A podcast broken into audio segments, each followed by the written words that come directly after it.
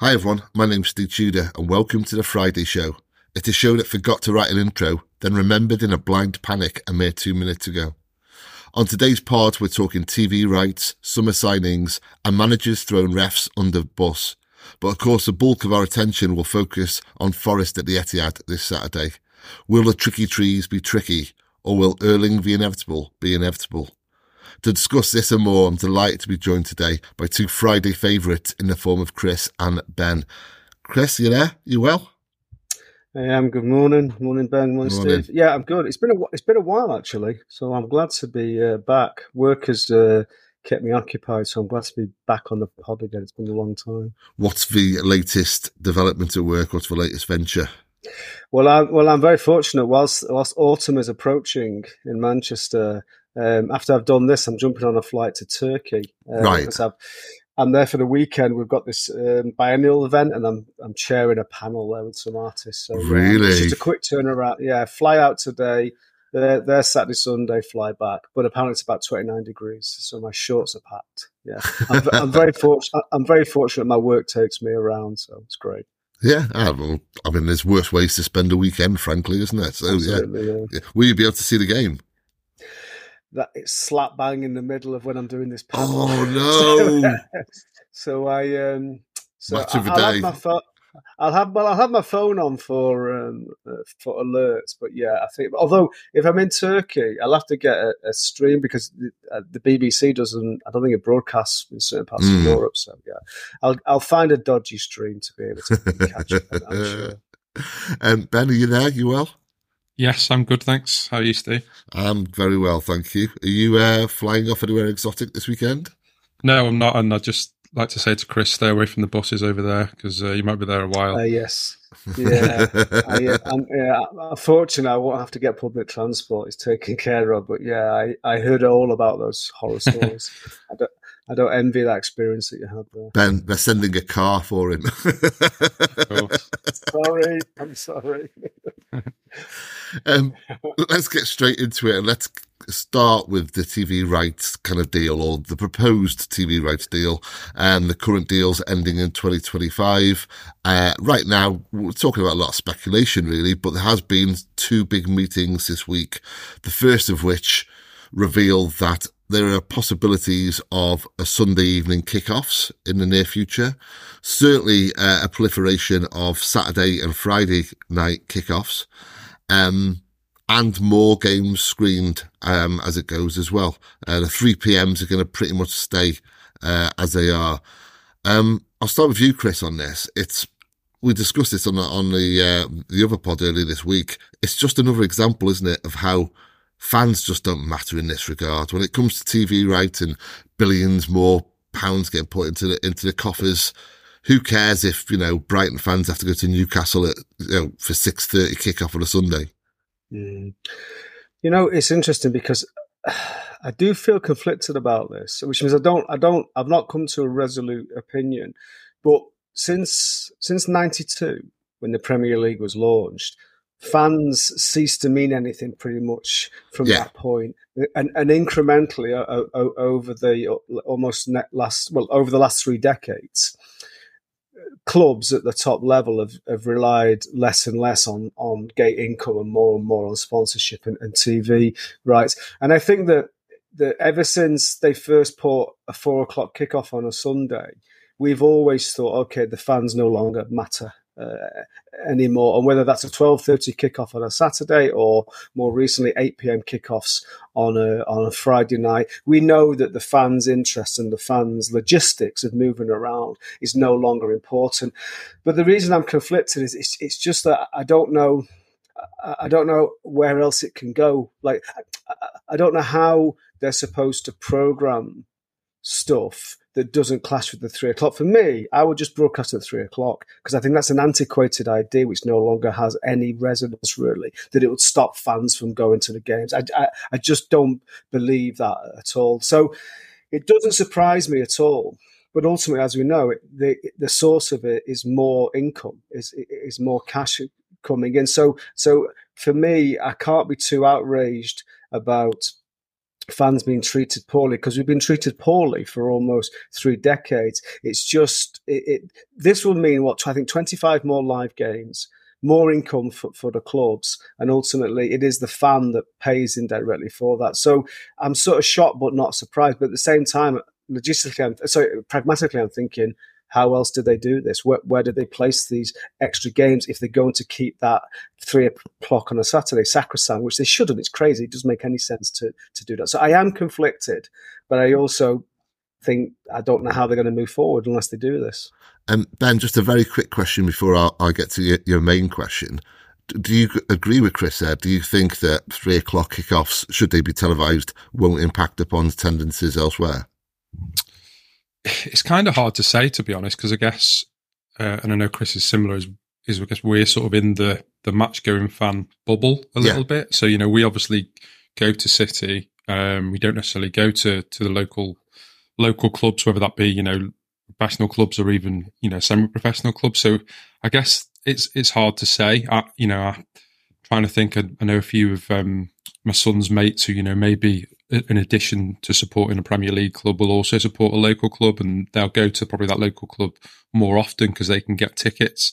Um, but I don't think, as it's a little bit of a guess, but I don't think that they would, you know, stay in to watch a Premier League match rather than go into to a stadium. So, for, for example, for for me, you know, around here, be to go and watch Chester or something. I think they'd still go to that match. Mm. Um, so yeah, so I, I don't think the I don't think that is an issue. And as Chris said, it's it's it's a bit a bit dated. I, I feel the the angle that they're going for, and you know, we've I'm sure we've all enjoyed it, hungover lying on a sofa on a Sunday, is almost the the wall to wall matches that you get, which is of course so popular in America with their Super Sunday, uh, with their American football, is that essentially you know three four games in a row where they've got a captive audience. Uh, and you know, and particularly in the American market, which I think a lot of these times favour. You know, the eight o'clock uh, 8 p.m. Saturday night. Uh, one of the things I read was saying that, I, and I didn't even know this was a rule, but apparently at the moment they're restricted to having either a Friday night or a Monday night. And these new, yes, yeah, these these new things that they're talking about, basically that goes away. So essentially, you could have a, a Friday night, a Saturday, and a Sunday night, which are all, you know, America in America. That's all, you know, 2 p.m., 3 p.m., 1 p.m. sort of thing. So it's it's perfect for that market, and they're obviously trying to, to, to squeeze as much out of they can out of that out of that huge market. So I think a lot of the motivation seems to be on on that side really.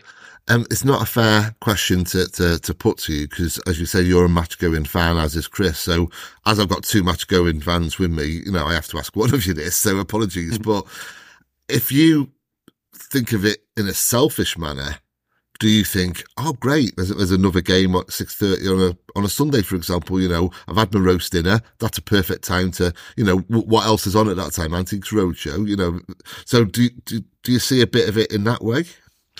I, th- I think the thing is, it, it, you know, it comes back to you, doesn't it? As in, it'll affect you. So yeah, yeah. So you know, for the for the one or two times a season where that happens and it falls in your favour. You know, there's going to be times, you know, for example, even this season at the um, the Newcastle home game, you know, I, it's about a 45 minute drive for me, so it's not too bad. But you know, I was that game. It, it's close to midnight when I'm getting back on a Saturday night, which you know we don't necessarily want to do.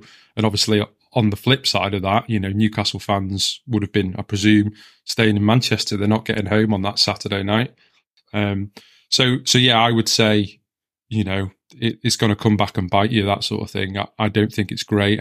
I also think the whole, um, you know, the regional favour, I guess, that they used to do for that sort of thing. You know, for example, if it was a, a, Boxing Day match, it always used to be local teams, didn't it? Yeah. I think that's completely gone out the window now. There's no, there's, there's no loyalty to saying, right, well, it's a, it's a midweek game or it's a, you know, a Sunday night game versus Newcastle or Saturday night game versus Newcastle. You know, let's, let's change that and make it a more local local match. Um, it's just there's just no consideration, unfortunately, and they're they're um, they're, they're not bothered. And it's I, I know the the argument always comes down about you know, I guess the clubs sign up to it, um, but you know, essentially what comes across is that it's the it's the the higher ups, isn't it? You, when you see the likes of Pep and and Klopp, you know, of course, arguing and moaning about this, and Klopp particularly falling out with reporters when they ask him questions about it you know that they're clearly not in favour of it. um, it's you know it's certainly higher up. Yeah, and it's all about money It's- ultimately. Sorry, Stu. Just Mm. just to Ben's point about um, timings of games, considering the global market as well. I'd, I'd never really thought about that. How a three pm kickoff chimes in the states or in China or in, or in Australia, but also. When we're talking about our personal experience, you know, I, I'd like to know what percentage British viewers occupy in terms of the wider portfolio for, for broadcasters like Sky. You know, and, and so whilst the Premier League is is based within England, its global reach is so enormous that actually the consideration of what the needs are for, for the fans in, in this country, Uh, I guess, are quite insignificant because we'll probably represent a very small portion of what that global audience is with it. And there's also another thing as well about it's like I if, if there's if there's a game at six thirty on a Sunday, this could break my relationship because it's just like this is like because on a Sunday morning I go out and referee a county level and I'll come back and often the like City might be on a two p.m. game sometimes and then and it's just like it then just becomes back to about football, which even I at a certain point will say, okay, this is deeply unfair to the rest of the family yeah, with that. But but but you know, so so I think I think like I said, it's about them as generating as much further income as possible, and the Premier League's um, uh, broadcasting rights are up for renewal. I think is it next year or or, or, or the year after, and so of course they're going to be enthused about negotiating further income for, the, for, for their stakeholders. But I think that it's almost any outcry that we have um, about the, the impact on the fans that are going to the games, unfortunately, has just become redundant. And it's been that way for years and years. I'm not condoning the fact, but it's just like kind of our complaints just echo in the wind because because it's it's it, they've not been a consideration for decades and and, and I, I just foresee that this will go through I can't see genuine obstacles for, for them not doing it because it's about increased income. absolutely. That's what ultimately what it comes down to. It- It's kind of a mm-hmm. redundant conversation, if you like, because it's inevitable. It, it, it means more money in, in the coffers, and so all of the ethical considerations just dissipate. I mean, that's always been the way. And also, to what extent is our is our kind of knee jerk reaction based on an antiquated idea? Like many ideas in football is antiquated. You know, the kickoffs on a Saturday were at three o'clock to align themselves with with when the men came out of their shifts from the factory Yes. or, or, or Yeah. down the pits. You know, they'd finished at midday or one o'clock, and then they go to the pub and go to the game. So that's why we kick off at three o'clock. But that that framework of of the working classes has not been relevant for decades, you know, and, and so there are many antiquated values that actually just don't exist anymore in football. So to some extent, I, I'm not condoning what they're doing, but I'm acknowledging that pa- that part of the reason why, for example, City are enjoying such a purple patch for the last 10 years is around the application of money, you know, smart application of money and good coaches, but money plays a significant role. We'd be naive to to deny the the, the crucial um, input that that has. Well, we're also having a bit of a purple patch as regards to 3 p.m. kickoffs because this is our third, is it? yeah. Our third in a row, I think, and there's one next week Yes, as well. So that'll be four, which I, I can't remember the last time that happened. Uh, and we're hosting Nottingham Forest, who can consider themselves unfortunate, I think, to draw against Burnley, can consider themselves unlucky um, to lose at Old Trafford. Um, ben, are they a tougher proposition than some may believe? I mean, I've got to be honest, I'm going into this thinking, yes, City will win this, but I, I think Forest are going to cause us problems. I think that they're tougher in that they've you know they've they've obviously had a year in the in the Premiership now, and they're they're more experienced. Last season, the you know the transfer strategy particularly was you know a little bit scattergun, and I know they've still signed a lot of players, but they've got those play a few of the players which have you know had a season in the Premiership, um, and I think you know ultimately Steve Cooper's a, a, pretty good manager. Um, again, he's he's not just in the Premiership. He, you know, he's a relatively experienced manager. Seems a, a cool head, and that certainly helped them last season when they were up against it. Um, but similar to you, really, I think we sh- we should you know comfortably comfortably win this, and I, I wouldn't say it'd be anything more than you know a shock if they got anything you know if they got anything out of the game really. But they've got they've got a few players. Um, you know, the the strikers Aku, what's his name? Sorry, Akin uh, is it? Is that right? So, so he he he can cause some problems, um, but I think ultimately it's something that we should, you know, be be winning pretty comfortably, really, and particularly in our our recent form where we we seem to be, you know, managing games and, and doing enough, although not quite hitting our straps yet. We seem, certainly seem to be, you know, in a good place, really. Yeah, uh, Awoniyi is the. Uh Taiwo Awoniyi. Exactly as I pronounced it. Who has been involved in at least one goal in his last nine Premier League appearances for Forest. Uh, scored nine, assisted twice. Um, yes, obviously he's going to be a threat. Um, yeah, I'm, I'm, very much in the same vein as regards to Forest. Uh, I'm anticipating a win, but I'm not anticipating it to be straightforward in any regard. Some of that may well come down to the lineups. Um, Chris uh, options are limited with, with um, five players out injured. Um, Kovacic is expected to be on the bench, thankfully. Any changes at the back? Do you think? Do you think um, any rotation going on there?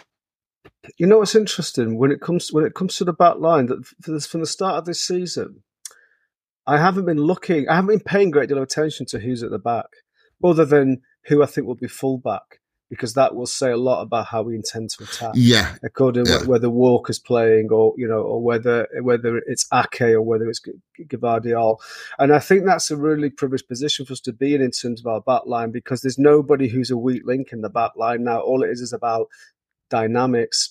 And so, yeah, the last few games, I can't tell you who started the back. I can tell you who started in the middle and up front, but, but I just have this, there's this, there's this collective s- skill set at, at, the back now. And, and I think that, that and, and when Stones' is absence, you're having to get people like Akanji and Gvardiol coming into that inverted, inverted centre half role.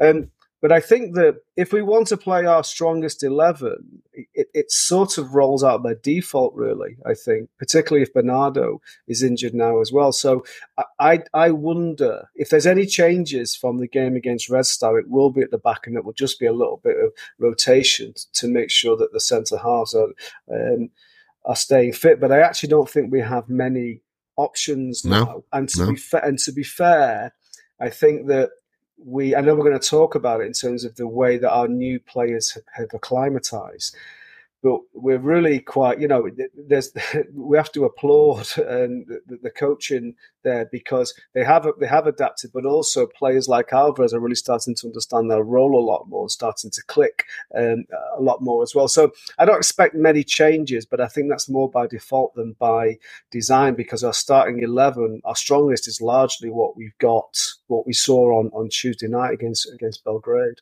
Yeah. Um, Ben, if there are options limited, and clearly that's the case, would you anticipate Matheus Nunes starting again? And kind of a follow-on question is, what did you make of his debut in, in midweek?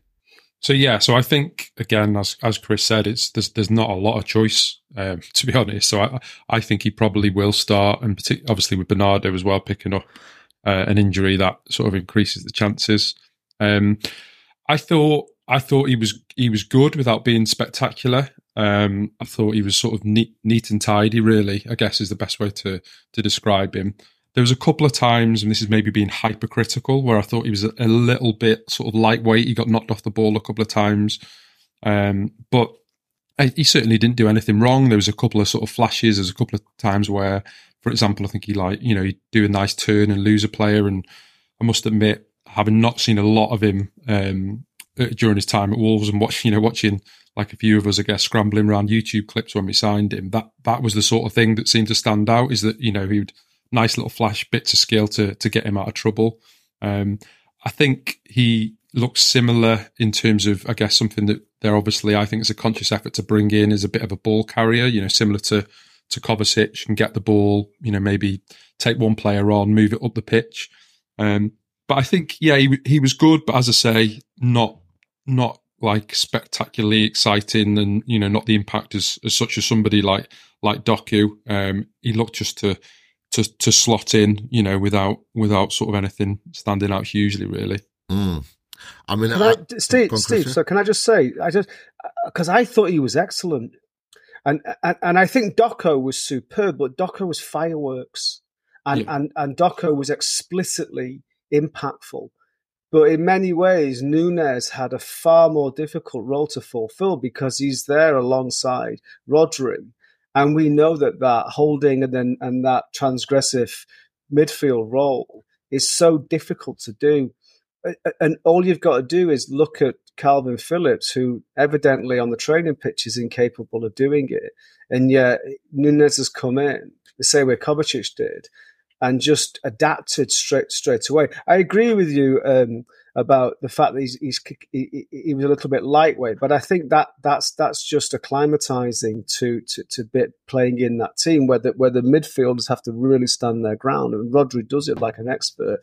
But I think that of all of all the areas on the pitch, if I was to join Manchester City as a top flight player, the midfield's the hardest place to occupy because it's it's where the stakes are the highest and the risk is the greatest. So I, I, actually thought that, that he was excellent. It really reassured me in terms of boosting that midfield contingent that, that we have there. So yeah, I mean Doc obviously he stood out because he just he was skinning players, but it's more that you know it, it, it's it's in a way he he can make more mistakes. He can lose the ball more. Nunes can't lose the ball, and I didn't see him. I think I saw him lose the ball once when he was tackled, but that's it. So I, I, I actually thought he had an excellent um, and starting. Uh, uh, debut for us? Well, ahead of Nunes, we've got a front four right now, which is odd, I would say. In terms of on paper, it's odd. You look at it, you think, that shouldn't really work. There should be kind of weaknesses there as regards to, you know, kind of what, where it leaves us um, behind, etc., etc. And Alvarez is not a, an out and out number 10, and he's not indeed not even playing as an out and out number 10. But if you look at that set, setup, that's who he should be, but he's not. And it's, but it's clearly working. Um, just as a, a, from a fan's perspective, Ben, when you see a front four, your team has a front four of Foden, Doku, who's just an explosive winger, as Chris said, fireworks, Haaland, of course, and Alvarez. It's bloody exciting, isn't it? yeah, absolutely. I mean, the they, they would almost you, you could easily. I know Foden can play a little bit deeper, but you'd essentially say that's four forwards, yeah, um, in a way. So yeah, and, and they're all they are, as you say, they're all very dynamic. Obviously, Alvarez um, it seems to just get get better and better, and I think we're we're seeing it as fans, and I, I, you can almost see it literally game by game. Is that he is improving in that role? He's being more involved in the game, which I think maybe the first one or two games that he played there, he was in and out of the game a little bit. Mm. Um, but he's also getting the, the the props from from elsewhere. You know, I've seen the, on heard on the radio and on on the the the matches which have been on TV and that he's getting you know a lot of credit and I'm I'm glad really because I think one one maybe slight concern post the World Cup. Um, obviously, he signed his new contract, which sort of eased the, the fears a little bit. One concern post the World Cup was thinking this guy really needs to play, otherwise, you know, he's just to in in no time at all, he's to get go, you know, have a starting place in another top European club. So I'm glad we've we've fitted him in. Uh, obviously, you could probably say that's in place of De Bruyne at the moment. But you know, he's as Pep, to coin Pep's words, he's he's sort of undroppable at the minute, um, and he's he's exciting. And all of those players, excuse me, one what I'd say about all those players is they're all very very direct. You know, there's there's not um, there's not much of the you know the the pauser that that Pep goes for. Each one of them will will go for the throat really, which is really exciting. Yeah, absolutely. Um, on the subject of Bernardo being out, and as said before, Kovacic should be on the bench, but we're still four shy. And the squad is looking really thin right now as a consequence. Um, Chris, do you think Pep and the hierarchy warrant any criticism for letting this happen? Uh, you know, I'm thinking primarily of Luna now, Perrone, uh, McAtee agreeing to sell Palmer. I appreciate that Pep Guardiola likes to have a tight, small squad and mm. go with that. Mm. But in previous seasons, we've always had like an overspill of one or two other players just on the periphery, plus really exciting kids who are just on the cusp of breaking through. Mm. We haven't got those, and that is making such a big difference right now. And you look back at how I felt personally going into the transfer window and, and out of it, thinking this isn't going to be enough. And if I felt that way, surely, you know, Pep Guardiola and the hierarchy felt the same way, and yet nothing really was done to correct that. I think, okay, so everything about everything about Guardiola, the way he approaches football is a gamble. And when he get because because the way the way that we play the ball, we play the game, the way we play the high line, the pushing all the time, it's always a gamble. When it's working, as inevitably it does more and more now, it, it looks like a safe bet. But there are certain priorities that Pep has uh, about the way we hold the ball, the way we play a high line, the way he wants a small squad is a gamble if things don't go our way. Last season, everything went our way because our injury record was impeccable, and our and our medical staff were, were, were so were just consummate professionals. The way they the way we got our injured players through the mill really quickly and got them back on the pitch. So it's always a gamble. But what I would say is is when this when the transfer window closed. Um, we'd got Kovacic and we'd and we'd got Nunes and we'd got Doku. We all sort of think, mm, okay, but maybe one short. But but actually that, that's not too bad. And then we've just been unlucky. We've been unlucky with with Stones, been unlucky with with with Grealish, okay, and obviously unlucky, very unlucky with with De Bruyne. But I think that could have been managed better. Um, and then Bernardo, it might just be a tweak. But what I would say is, when we were two seasons ago, when we were, were down to our bare bones in terms of centre halves. Do you remember? And, and, in the last few games, Laporte was dragging himself onto the pitch mm. despite carrying injury. We never really called upon our young players there. Not, not, not really. We, we, we, we weren't bringing, you know, Palmer didn't see very much. We, we weren't really pulling on those young players. So having those numbers on the bench can be reassuring, but only if Pep is going to employ them. Mm. And I think if Perrone is here and McAtee is here and Palmer's here, I still, apart from Palmer, I still don't, I still don't think they're definitely going to get game time. Bobb has come in. You know, Lewis is Lewis has, has, has really cemented his, position to be a consideration for, for that starting eleven. You know, Bobb is there to, to, to offer something else. We do have options, but I think I just think it's the gamble that that that Guardiola is is playing with to have a small squad that when you get these injuries, um, that that it's not great. But genuinely, if we ask ourselves, how worried are we really? Because we, because because because we know Guard, we know we know De Bruyne is is is coming back in the new year. Okay, we know that Stones and and Grealish, they are tweaks that they're going to develop.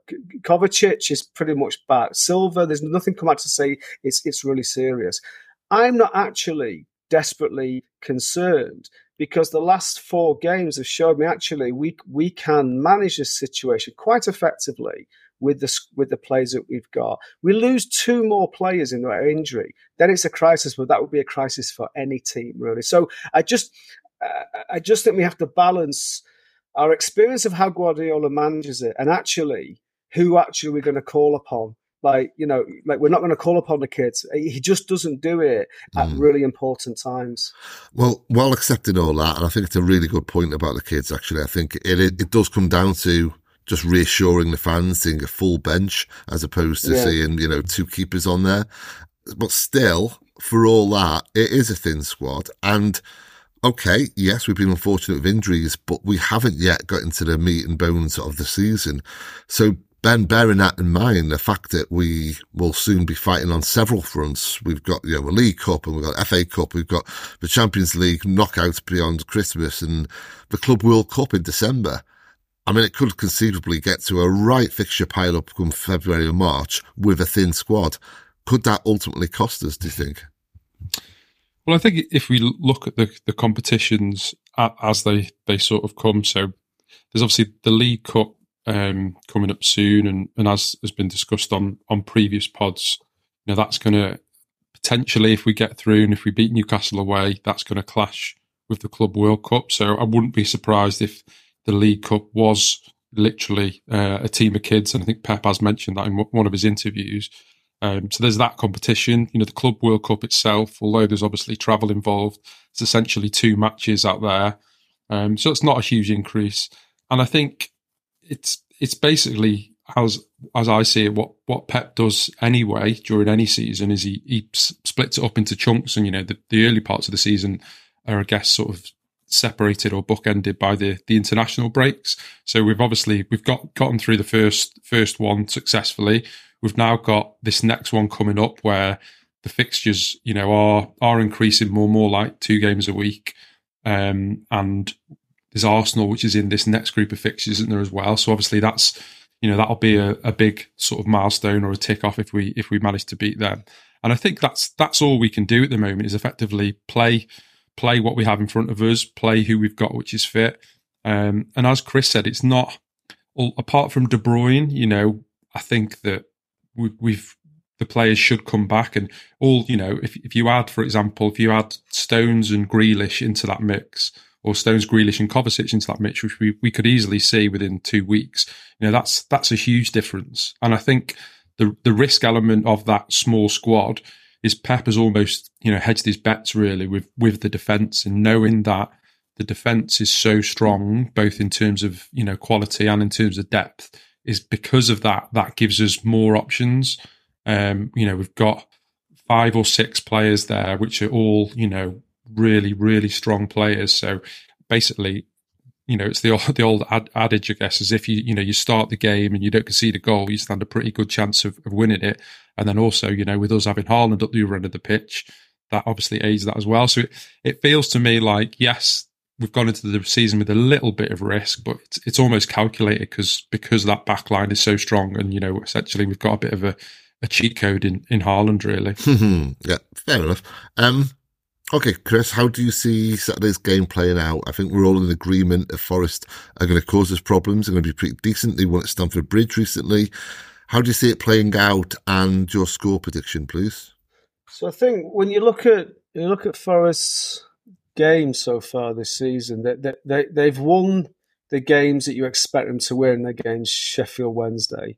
Um, um, and, and the Chelsea one was was a bit of a surprise and then they've lost the games against Arsenal and against United. But the manner with which they lost, I think, is really promising for, yeah. for them.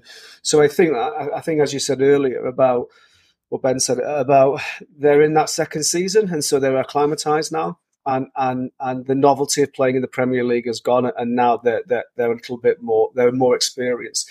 But what I've seen with Forest in all those games so far has just been quite an quite an impressive fight about them, um, and they and they can be quite progressively minded. They can be quite forward thinking. So what I expect is is a fight.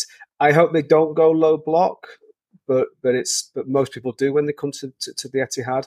But I don't think it will be. I certainly will be. I think it'll be a more challenging game than it was uh, with the same fixture. Yes, season, yeah, where, where, where, we battered them, and they and they were shell shocked. And again, that was quite early doors in the season, as as I recall. Um, but um, but no, I I, I, I think I, I think we, I think we can, I think we can win it. How comfortably? I think a lot of that depends upon what how the way Forest present themselves. But um, I'm I'm gonna say, yeah, I, I think I think it's three 0 uh, I think we will score, um, um, and I, I kind of hope that we don't concede. However, if we continue to make chances like we have been doing, and Haaland takes his very first one, it could be a lot bigger score than three. Uh, but uh, but I'm going to say three 0 for the moment. I'm also going three 0 with a Haaland brace. Um, okay. Which I just wanted to say because no one else says brace anymore, and I love that. it's great, isn't it? yeah. Ben's your score prediction? Yeah, I'm going to get one more. I'm going to say 4 0. And again, I was going to say expect Haaland to score. Um, I'm not at all worried about any doubters out there which are saying he's he's hmm. not in the best of form. Uh, I think it'll you know he's he hit the post and the bar in the uh, in the week. I think he'll he'll score at least two, and it'll be similar to last season. And I think if he scores, you know, within the first ten minutes, I think put your money on him getting a hat trick. I think. Yeah, lovely stuff. Um, let's quickly look at the summer signings uh, and how well they've settled in. I think it was you, Chris, who mentioned it earlier. It might be you, Ben. Sorry, apologies if it was that. It's a big, been a big plus for us, and it's been a necessity too, given our, our injuries, that these players have just immediately seem to have kind of, you know, made made an impact, made their mark, uh, and look comfortable as well. Uh, Gvardiol at the back, uh, we'll start with Ben.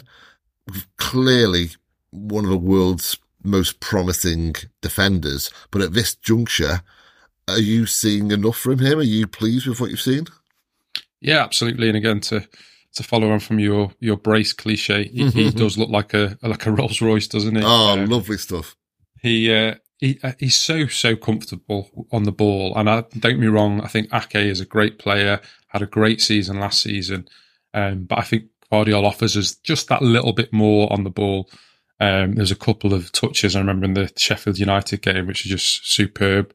Um, I think again, maybe it goes down to the you know where we've been left with with regards to the the incomings and stuff. I think the overall summary that I would say is with the number of players that are coming in, and um, you know, those the sort of four players that, that we're going to discuss here. I think for any team to have, you know, a high level of turnover and for them to, you know, be integrated so well. And again, there's been, I've heard, you know, stuff stuff in the media about people saying, you know, effectively the City have lost, you know, Gundogan, Mahrez, etc., but they've just slotted these plays in. Again, that's a you know a testament to to to Txiki and to Pep and, and the whole coaching squad. And I think Gvardiol has, has absolutely done that. He looks very, very comfortable. Um, I think Pep sort of seems to be, you know, whether it's Pep or, or Lillo seems to be playing it well, is that, you know, he'll come in for a game, drop out for a game, and, and that's perfectly fine at the moment. Um, I think because Gvardiol's touch is so good, um, I sort of feel at the moment, you know, he's he's probably more suited to being being at full back, being out there at left back, just because he, he sees a little bit more of the ball and it helps us from that perspective. But yeah, certainly, you know, if you see his name in the starting lineup, you're you're completely pleased and you've got no no worries sort of thing. So that's you know, again, that's good good on him. Absolutely. There's, Steve, there's something about this which I think I think isn't a coincidence as well. You know that there's that old cliche about once you've got a settled defence, don't rotate them. Mm. And Pep goes, yeah, about that. So uh, let me let me tell you what I think. And if you look now, apart from maybe Dias, and possibly Walker, we're now Pep is quite comfortable rotating his defence game by game, and I think that does have an impact on the players in a positive way because they, they, know they're all going to get game time. They know they've all got to be flexible and adaptable to any position which they're being asked to play, either side of the centre half or, or, or, or, left back. And I think that that that in that sense, that maybe they don't see each other as a huge threat to the position because they know they're going to go through a rotation. So, so Gvardiol was able to be dropped in immediately, and then he can drop out again, and then he can come in again as as Ben's saying. And I think strategically, that is a that is a deliberate effort by the coaching staff, and that's why we went with Gvardiol because we needed to have more centre halves that that, that that, that we could rotate, and that's why I think I said at the beginning of, of the pod, like I actually don't pay as much attention to the to to, to the defensive um, uh, lineup with each game at the minute because I don't see any weak weaknesses there. So, uh, and, and, and the way Gvardiol has dropped in so quickly is testament to his ability and, and his confidence as a player, particularly for a very young player, but also the confidence with which is is invested in, in, in him by by by um, by Pep. And, and I just think again, it's, it's something. It's another example of where Pep is changing football. Not only is he saying I'll play four centre halves across the back, but he says I will regularly I will regularly rotate them because that works to, to, to our strength. So I think that has played a significant role to the speed with which Gvardiol has settled and started to mm. um, express himself. Yeah, absolutely. Um, further forward, Kovacic. Um, I was really excited about signing this lad because, um, again, as I've said on, on a previous pod, or, or every time I watched Chelsea, I'd always WhatsApp someone going, Kovacic, oh, he looks, what a player he is. I was always jealous of Chelsea having him. And now we've got him. Um, his injuries and his, his kind of fitness was always concerned. So it, yeah, that, that's kind of exacerbated somewhat, um, of late with the fact that he is injured right now. Um, but if you can keep this lad fit, Ben, I mean, what a player he is. He's, you know, you said there about Gvardiol up in a Rolls Royce. You know, this guy's just a Bentley in midfield, isn't he? He's just so, everything's just done so smoothly. His touch, his game intelligence, his movement, everything is just beautiful to watch, I think. Yeah. And with Gundogan, um, obviously leaving, you know, there was a whole, not just in the position, but also, you know, with the experience. And I think that was one of the things that that reassured me about this signing. Obviously, being a multiple Champions League winner at, at Real Madrid, um, and and obviously having the the Premier League experience. So I think this one was a really smart signing. Um, yeah. and and as you said, having seen him before, and uh, you know he he always looked a good player, always looked neat and tidy, always looked like he was never you know the the best players. They always say look like they've got plenty of time. And I remember watching him live and thinking that obviously probably not at the levels of Modric, but you can see the the similarities there. Always available for a pass, as I say, always plenty of time to to uh, to see the pass or to, to to read the game, which which is so important to City. And I think I've, I've seen a few interviews with with players and ex players. He seems to be a bit of a player's player as well. A lot of the he might you know he might not be scoring lots of goals or getting assists, but a lot of other players have sort of said you know he's you know one of their most favoured teammates. Yeah. So so he's done brilliantly. Um, as you say, I think it was the statistic that he'd only started 25 league games last season. I think. Um, so, or maybe maybe it was even less, but I don't think he's done more than that for Chelsea. So that's a slight concern, but you know maybe that's again another reason why we've we've we've gone for for Nunes as well. But yeah, really really happy with Kovacic, and w- when he went out, it did feel like a bit of a blow to be honest, because you know he he's had such a good start. Mm, yeah, and but he is very much the type who will just slot straight back in. Um, again, it just comes down to his fitness and keeping him fit. Um, further forward again, uh, Doku, um, Chris, you, you, described him earlier as fireworks. What really kind of impresses me about him in the last two appearances, most of all, is his decision making. Um, would you go along with that? He, he's he's making the right decisions at high speed.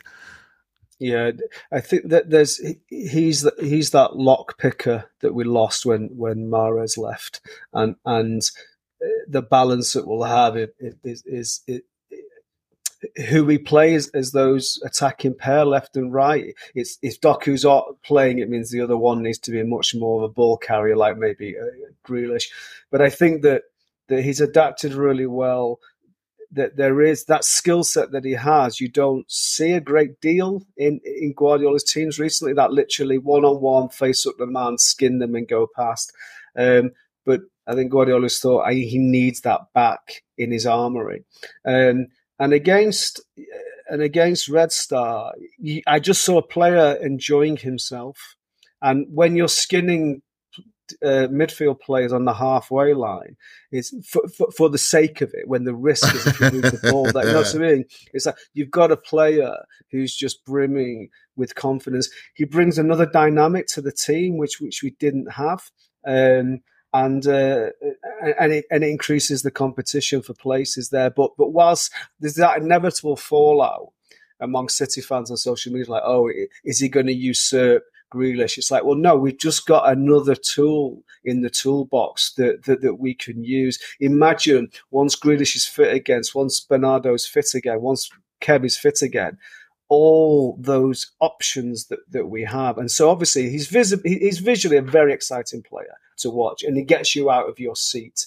Um, but I think like you said, Steve, decision making and a decision and, and, the framework of how you judge his decision making is is, a, is how is he contributing to the system which is being played, and it seems that he's adapted really quickly, which is a really promising thing for us to to, to, to see on the pitch. Yeah, I can't wait to see more of him this weekend. Um, mm.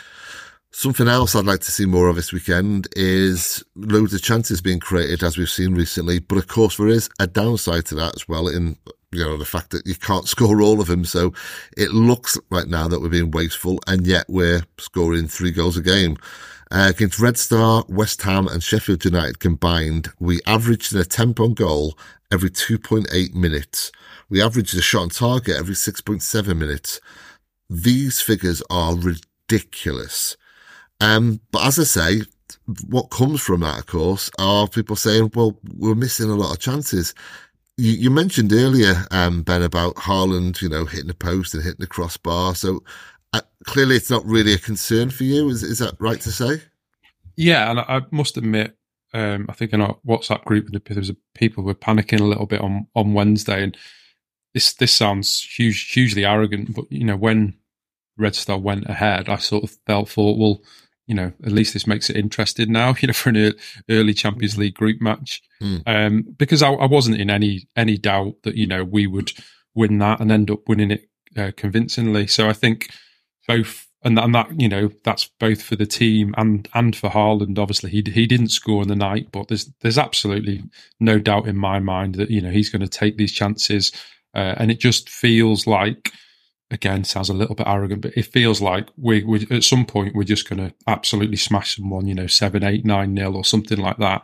Um, just because we we are relentless and you know going on from what we said earlier about those attacking four, I think a lot of it comes from that. You know, Foden yeah. is, is, not shy of pulling the trigger. Alvarez, you know, is great from distance as well as sort of always being uh, on point and arriving at the the right time to have many shots.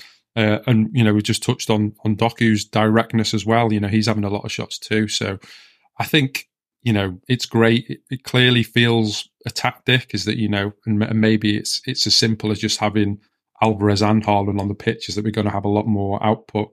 Um, but yeah, I'm I'm not at all worried. We'll um, we'll continue to make chances. You know, three goals a game is, is fine by me if we continue that for the rest of the season. Exactly. Yeah, I saw a really kind of you know, I'm not cr- being critical of the article, and I don't know who wrote it, but in the Manchester Evening News yesterday, there was an article about um, City's missed chances, and, and they were laying out just how many chances we're creating. And then, of course, as you get into the kind of article, they have to then uh, say, well, yes, but also City are scoring three goals a, a game. And then it said at one point um, an 11% chance conversion rate, which they say, which is actually quite normal. It's, no, that's really high. That's actually high. The average chance conversion rate is about six and a half percent. So it's almost double that. So there um, is there is zero cause for concern. All in all these games where Haaland has missed glaring chances, from my understanding, we've won them all. Yeah, and and and and and that's because we there are like, like there's always been with Guardiola's t- uh, City teams. There's that goals don't, are not don't come from one source; they come from multiple sources, and that's why we score so many goals.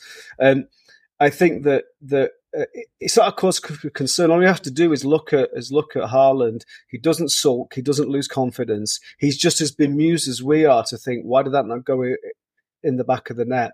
My concern would be if we were not creating chances. And we've seen that before in the past when teams play low block and we're thinking we're not creating chances here. There's no creativity. Our shock is that is that something which is elementary doesn't happen is that um, Haaland is at the far post, a ball comes across from Doku, he doesn't tap it in. We're just shot by that, but it's not a cause for, for, for concern because I'm not seeing any impact on one, the results, and on two, on Haaland's uh, confidence. It's just a bit of a, it's, it, it's a bit of a anomaly because, because we're just not taking those chances. The, the league needs to be very fearful if we continue to create the same yeah. uh, uh, uh, uh ratio of uh, the, the, same tally of chances, but the ratio increases how many we take, because then we're going to start to be really destroying teams, and that's where the concern should be for, for, for the opposition. I have no concern; it's just an anomaly, but Haaland will push through it without without a problem. In the meantime, we're not we're not losing any points. I don't think it's going to happen this weekend against Forest, but we are going to seriously batter some team sometime soon if this continues. We, we are looking at eight or nine uh, at, at, this juncture, I think, because it, it, just has to. The maths just tell us that it has to at some point. Um, It'll be United. Oh, United. please, please. In, in, in, with their current state of play, it'll be United.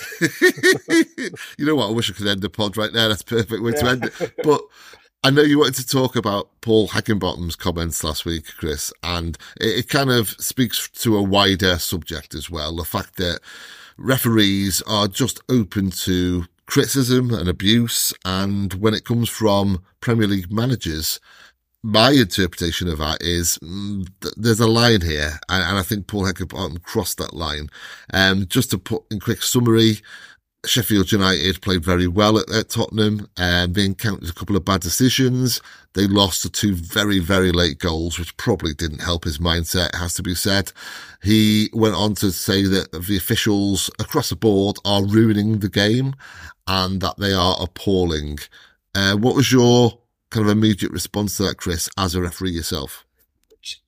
Just to give a little bit of context as well, I am, I am kind of, um, conscious of the fact that I don't want our listeners to think that every time I come on, I'm banging the drum about about you know the abusive referees re- receive. Obviously, it, it's a consideration of mine because ever since being a referee, I have changed the way I look at the culture of football. But I'm just, I think my responsibility is just to sort of provide context and, and, and give another viewpoint. Really, hmm. I think that I think that that the the lens on, on officials in the Premier League has has intensified at the start of the season, and, and that's been a combination of changes uh, in the directives for the law, um, uh, the you've had Howard Webb coming out and doing these um, ref watch things on, on Sky, but also there's been some high profile mistakes made as well.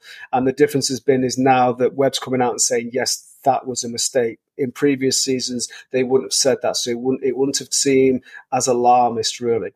And when mistakes are made, I will say that is a bad mistake, and that needs to be rectified at some point, or it needs to be addressed. I think the thing with Heckingbottom, it was two things. First of all, he was completely wrong in what he was saying because effectively his his his line of defense was, "Oh yeah, uh, we had a plan of playing out from the back, and then Spurs um, worked it out, so we had to adapt." And, and we should be given more time to do that. Yeah, no, it doesn't work like that. Adapt, carry on. If you're not, you, are time wasting. So that's one thing where it was it was a pitiful um, argument uh, of an excuse for, for, for, for, why he's responding in the way he is. But the second thing he did, and this is where I thought it was deeply irresponsible, because he did some serious dog whistling comments. Um, and, and and he yeah and he said that he said that these officials are ruining our games and he said and they must be stopped right i've heard that sort of rhetoric more recently in political grounds and we see the consequences of that when somebody in a certain position says we have to stop these things that, that, that there's a really serious issue at the minute with with members of the public in certain situations having a sense of entitlement, whether it's on social media or as you're seeing more and more, there's an increase in in in abuse uh, from from the terraces and people coming onto the pitch. So, so there's there's a sense of entitlement that that spectators are, are having. So when he says those things, he is fanning the flames of this media generated uh, antipathy towards officials anyway. But he's also indirectly giving the okay for verbal abuse and potentially physical abuse. So when managers in those positions say that they, they, they should be chastised and, and punished accordingly, it was a deeply irresponsible thing to say. And what made it even worse, whether his, his argument was absolute toss. It made no sense whatsoever. And I'm not catastrophizing, but I am thinking where where do we have to get to before the situation around the abuse or the comments about officials stops? Does it have to be that a referee isn't just verbally abused, but is physically abused and injured and seriously attacked by fans who feel that they've got an agenda because a manager like Mourinho, like Heckingbottom has come out and criticised. And that's why it's problematic. And I noticed that when Hecking, Hecking I will stop my rant shortly. That's fine. Please, go for it. Please, please, forgive me, but when Heckingbottom said that, there was very little um, commentary on it on Match the Day from Lineker or from Shearer that just said, "Oh yeah, he hasn't really, you know, he, he, he hasn't really got a, a, good argument there." There was no consider, there was no comments about actually that's really emotive language. He shouldn't be saying those things. Uh, we've seen that when Anthony Taylor gets verbally and physically manhandled at, at, at, the airport after the Europa League final because of what Mourinho did, there's no repercussions at all. And the same thing happened after that. Again, there was no real sense of like, actually, Mourinho should really be bad, should be severely punished for this because he condoned that kind of behaviour. So I think it's deeply problematic. But I just, Heckingbottom came across as some dumb Sunday League manager with, with a pale ex, you know, a pale excuse because he didn't have the he didn't have the, the the ability or the or the foresight to be able to think how do we adapt to this. And I just don't think there's been enough response in the media to say actually that is deeply irresponsible. That's emotive language. And ultimately, you, what you will do is you'll see it on the terraces as Sheffield United fans, along with many other fans, will go, actually, we can't trust our officials. They make mistakes, without a doubt, but players make mistakes and managers make mistakes. But those comments I then will feel the impact of when I'm refereeing matches on a Saturday and a Sunday because it just reinforces the idea that referees are fair game for abuse. And I'm just thinking, where where where is this going to end? Is someone going to get seriously injured before people say, actually, we probably need to tw- we probably need to adjust what what we're saying? So yeah, I was really pissed with that man, and I hope mm. they get relegated. Well said. Well said. uh, and I hope they get relegated before he said it, so now especially so. Um, Ben, when VAR came in, I kind of naively thought that VAR would be the sole focus of any criticism. That I, I actually remember thinking, well, at least now refs won't be, as, as Chris said, considered fair game for abuse because it'll be VAR that takes all the flack. It doesn't seem to be playing out like that. Refs seem to be under more kind of um, of a spotlight than ever before. Um, do you feel the same way? Yeah, and I think um, when you know we we heard about how VAR was going to work, and you know we sort of almost thought you know is this all seeing guy, um, but it was going to solve all all of the problems. Of you know we'd never be on a Monday morning, no one would ever be talking about mistakes or anything yes. like that. Yeah, and I, I think the probably everyone's sort of naivety is and again, Chris will Chris will know this in more depth, but is the element in the rules which is subjectivity. So essentially, if you've got somebody on a pitch viewing something, or if you've got somebody, you know, looking at something on a on a screen, there's still going to be that that level of subjectivity, um, and I think that is always going to come into it. So we're never going to have, particularly for these rules which are you know aren't binary and they're not like an offside rule. You know, whether it's did somebody intend to do this? Was there a you know an intentional handball or something like that? That's always going to be a problem. I think the thing that fans struggle with is is the consistency. Um, and maybe that's because you know the as I say the subjectivity those things sort of clash is that you know one person's opinion of of a of a situation will will differ to another person's um, you know thoughts that the following weekend or something. I think that's the frustration. Um, I think the things that they're doing around you know bringing out these these clips of the the mic'd up, I, I think that's that's really positive.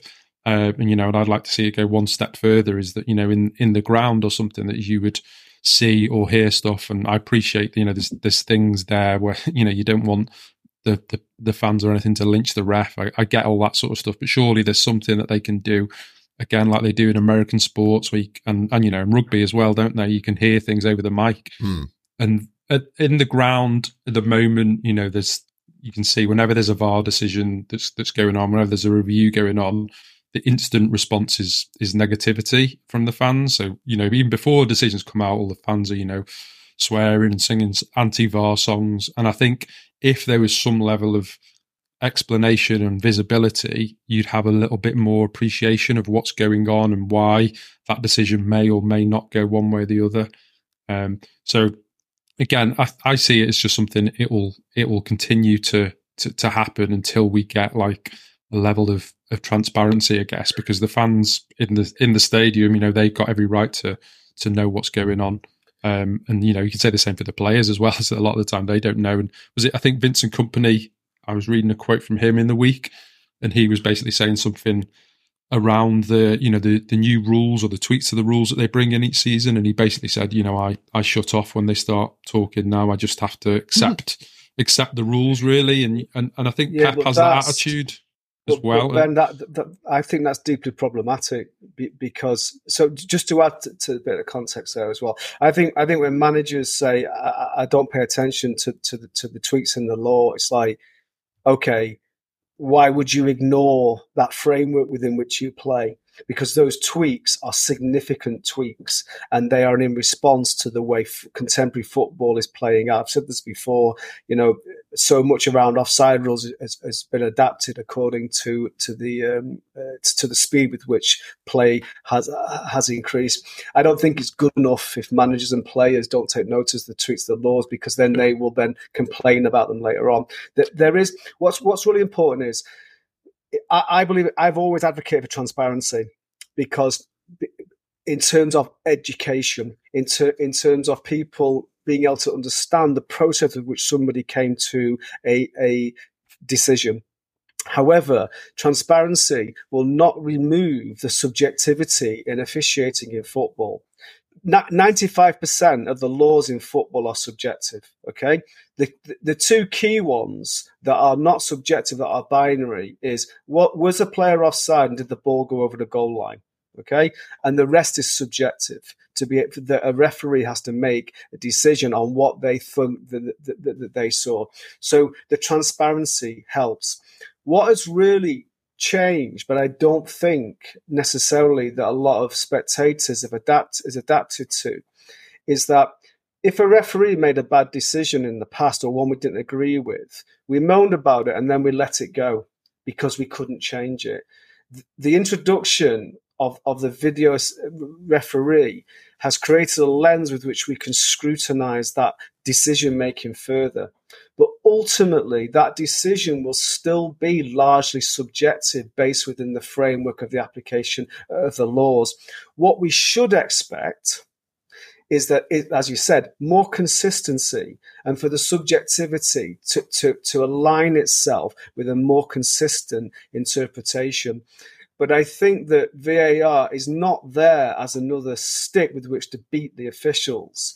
It's, it should be there as, as a means with which to get a more consistent success rate of decision making. And I just think sometimes the expectation of, of what they thought the VARs would bring into the game is really misjudged really. It's we still have subjective decisions being made by referees because they are human beings. So I, I, I just think I think I think it's a long process, and I think we'll still be talking about VARs for the next three to five seasons.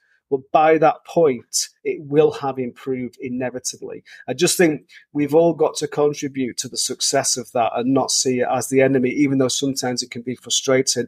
But then it's frustrating if Haaland doesn't score five goals when he's got five chances in the game. it just doesn't always go that way.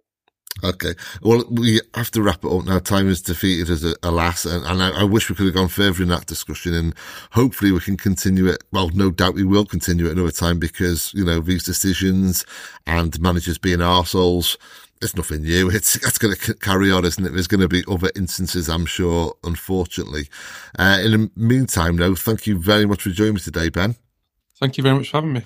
Thanks, Chris. Uh, it's a pleasure as always, and, and, forgive me if I was ranting. It was no, just, no, it was no. One that, it, it, just it triggered my it triggered my uh, agitation l- last weekend. That's why. Which is why I asked you. Absolutely, yeah, yeah, because you're coming at it from a, an insider perspective. So um, yeah, it's fascinating stuff. And thanks everyone for listening in. Um, I'd just like to wish a very happy anniversary to my beautiful wife.